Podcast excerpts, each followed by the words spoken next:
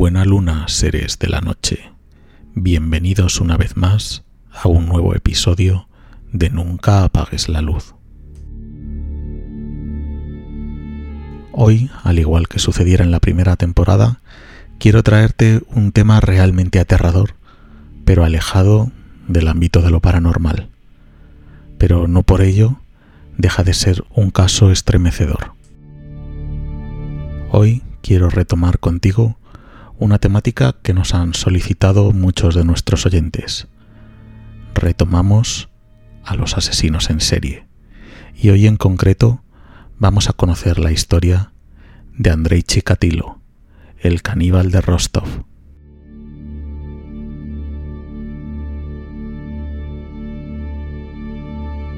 Antes de comenzar, como siempre, permíteme darte unos pequeños consejos para que disfrutes del programa en toda su plenitud.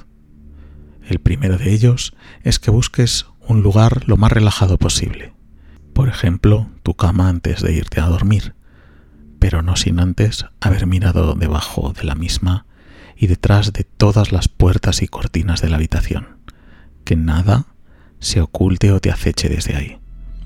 Tal vez prefieras escucharlo desde tu sofá favorito o tu butaca favorita en el salón o el cuarto de estar de casa, teniendo controladas siempre todas las puertas y ventanas, aunque quizás seas de esos que prefieren escucharlo en la soledad de la noche mientras conduces por una solitaria carretera. En ese caso, vigila siempre el retrovisor, que nadie se te cuele en el asiento de atrás. Vigila los seguros de tus puertas. No vaya a ser que en cualquier momento alguien se te cuele y se siente al lado. Alguien como Andrei Chikatilo. Pero el consejo más importante que te puedo dar en el día de hoy es que en la oscuridad es muy probable que no estés solo ni seguro. Por tanto, nunca apagues la luz.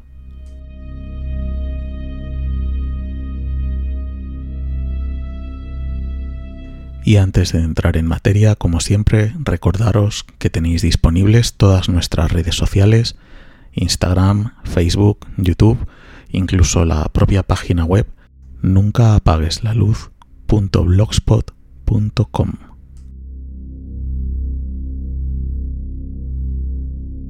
Y ahora sí, comencemos la historia de Andrei Chikatilo. Adéntrate conmigo en la mente del caníbal de Rostov.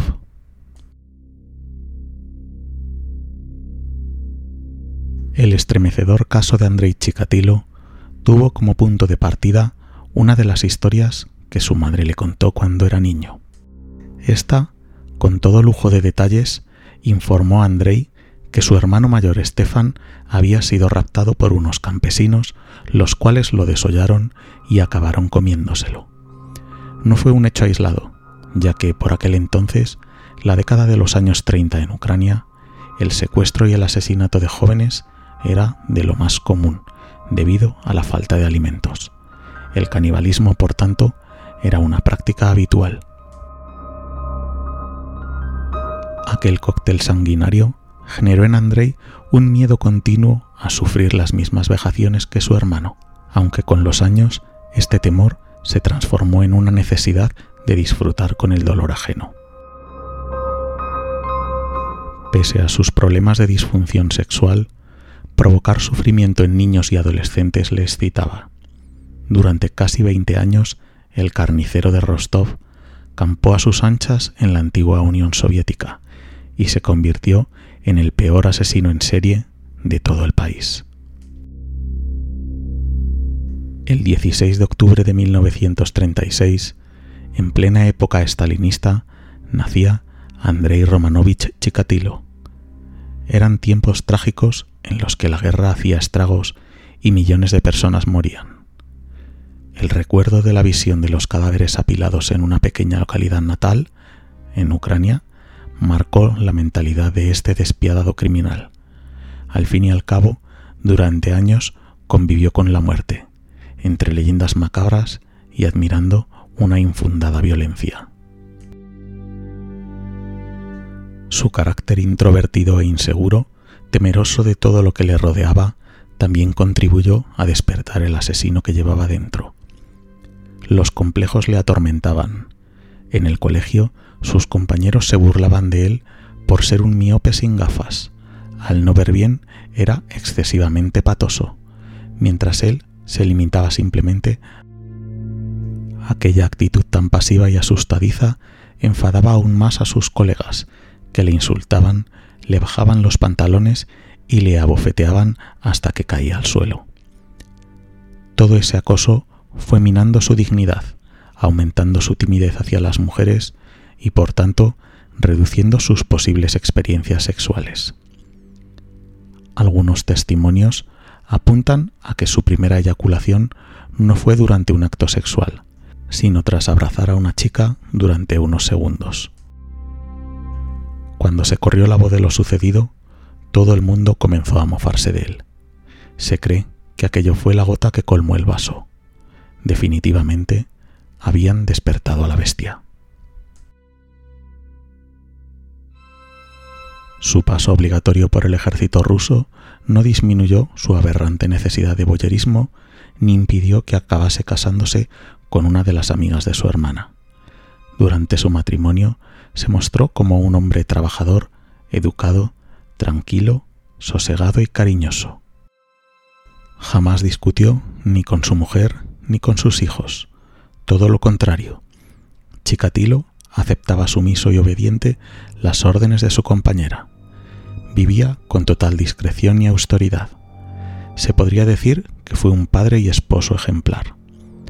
Lo único que fallaba en aquella relación era su impotencia, ya que no conseguía excitarse lo suficiente. Su asexualidad le tenía completamente frustrado. A medida que fue cumpliendo años y aprobando sus estudios, ya que era titulado en lengua y literatura rusas, en ingeniería y en marxismo y leninismo. Su atracción por los menores de edad, principalmente los de menos de 12 años, fue increciendo. Sin embargo, el colegio fue de nuevo el centro de las burlas. Trabajando como profesor, era apodado como el ganso o el afeminado, ya que siempre iba encorvado y su cuello sobresalía más de lo normal. Algunas alumnas recuerdan cómo en alguna ocasión le pillaron masturbándose en sus dormitorios cuando estaban cambiándose de ropa. La bestia había pasado de cohibirse a desinhibirse. Llegó entonces el invierno de 1978 y con él se desataron los primeros crímenes.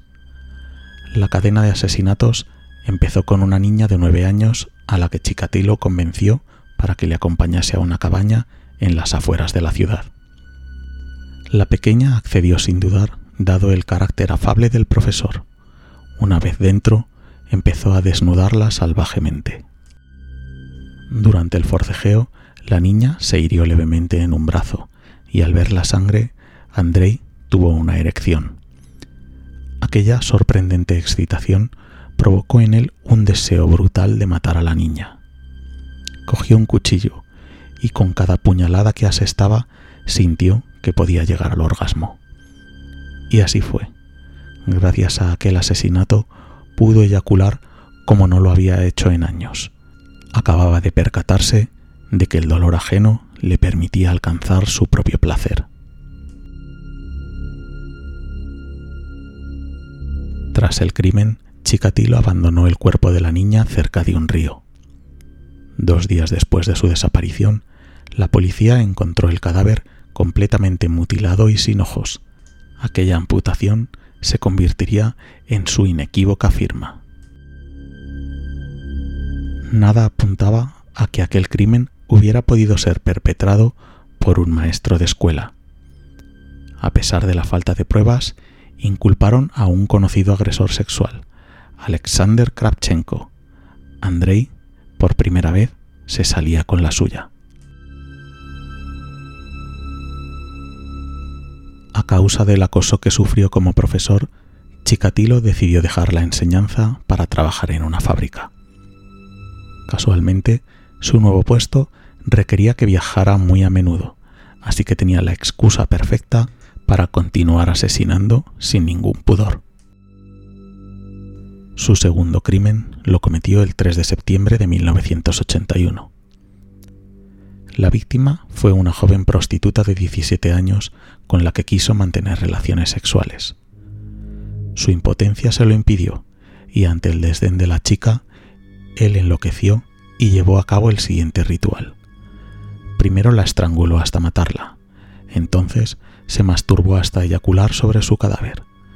Después decidió morder su garganta como si de un animal se tratase. Sacó un cuchillo y la apuñaló. Más tarde le cortó los senos y se comió los pezones, y finalmente volvió a firmar este nuevo asesinato arrancándole los ojos. Llegados a este punto, Chikatilo sabía que ese no iba a ser su último crimen. Durante ese mismo año asesinó a cuatro personas más, entre ellas la primera víctima masculina, un niño llamado Oleg de tan solo nueve años. Jamás encontraron su cadáver, pero cuando interrogaron a Andrei, éste reconoció el crimen y aseguró que le había arrancado los genitales. Si hasta ese momento dejaba un tiempo prudencial entre crimen y crimen para no despertar sospechas, a partir de 1984 año en que asesinó a 15 personas, esta cautela iba cediendo terreno frente a sus macabros deseos. Durante los siguientes 12 años, Chikatilo asesinó a 53 personas después de elegir cuidadosamente a sus víctimas en las estaciones de trenes y autobuses de la localidad de Rostov. De ahí llegó su apodo el carnicero de Rostov. Sus víctimas se trataban principalmente de niños y jóvenes que habían escapado de casa o que tenían algún problema de retraso mental. Eso le facilitaba muchísimo las cosas.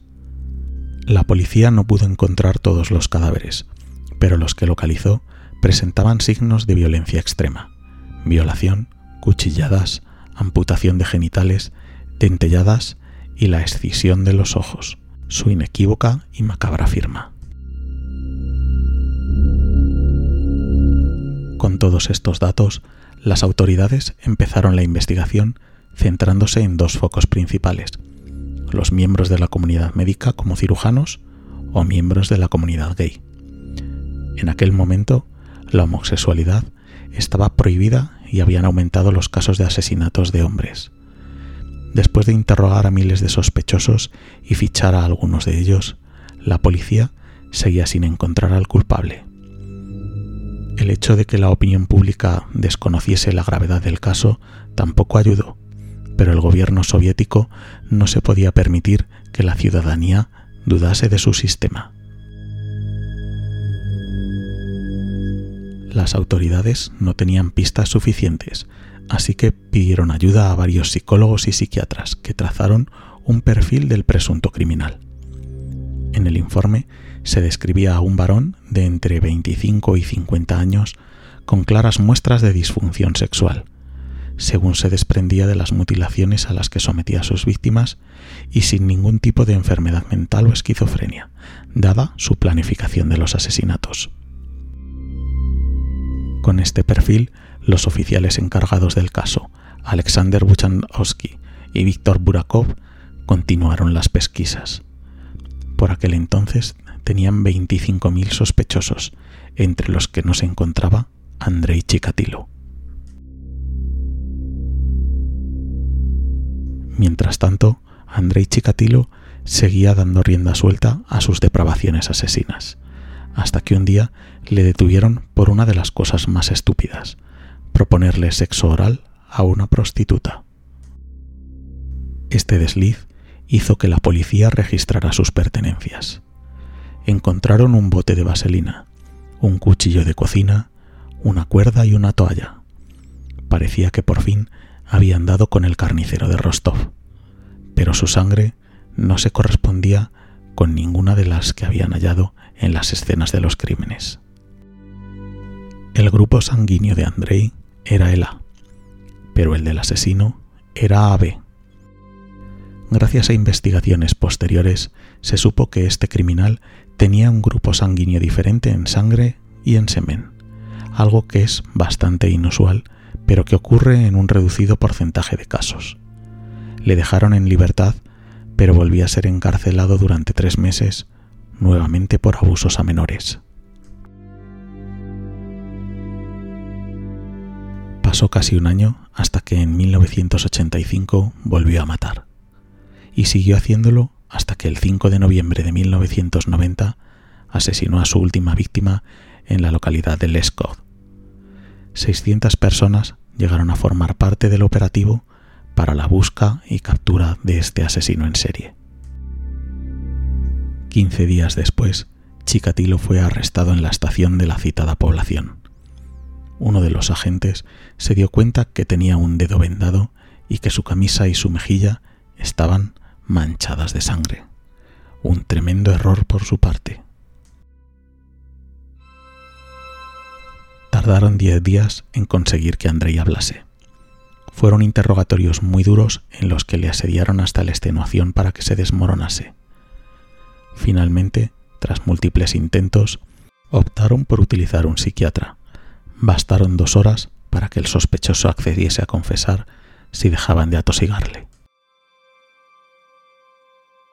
Durante ese tiempo explicó su terrible infancia y qué fue lo que le llevó a cometer los 53 asesinatos, 31 mujeres y 22 hombres.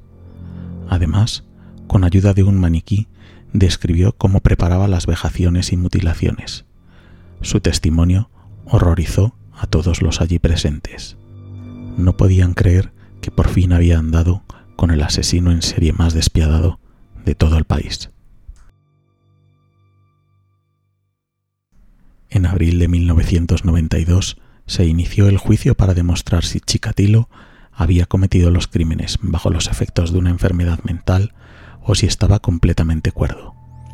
La línea de investigación y las declaraciones pertinentes demostraron lo que ya sabían las autoridades, que el carnicero de Rostov disfrutaba planeando e infligiendo dolor y muerte a sus víctimas.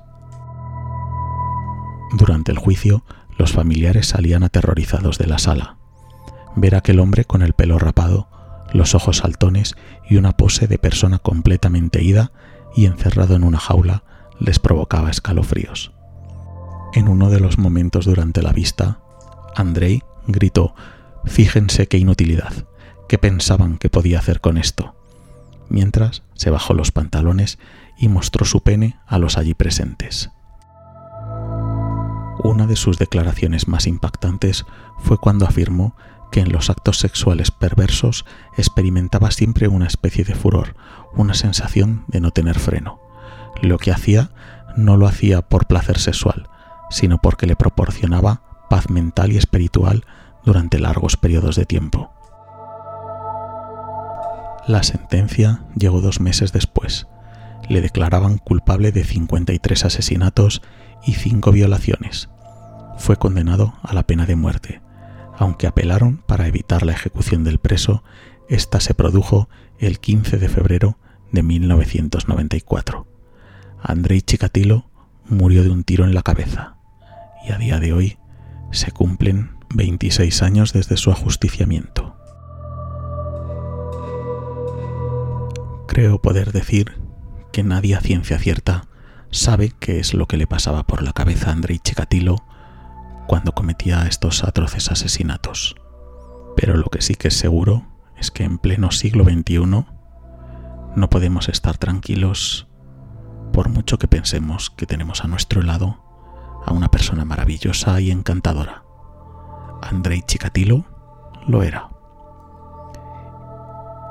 Y si en una situación como esta no podemos tener esa tranquilidad o esa seguridad de poner la mano en el fuego por nuestro vecino más entrañable, por nuestro profesor incluso, tenemos que tratar de mantener todas las precauciones posibles. Y esto incluye el alejarnos todo lo posible de la oscuridad.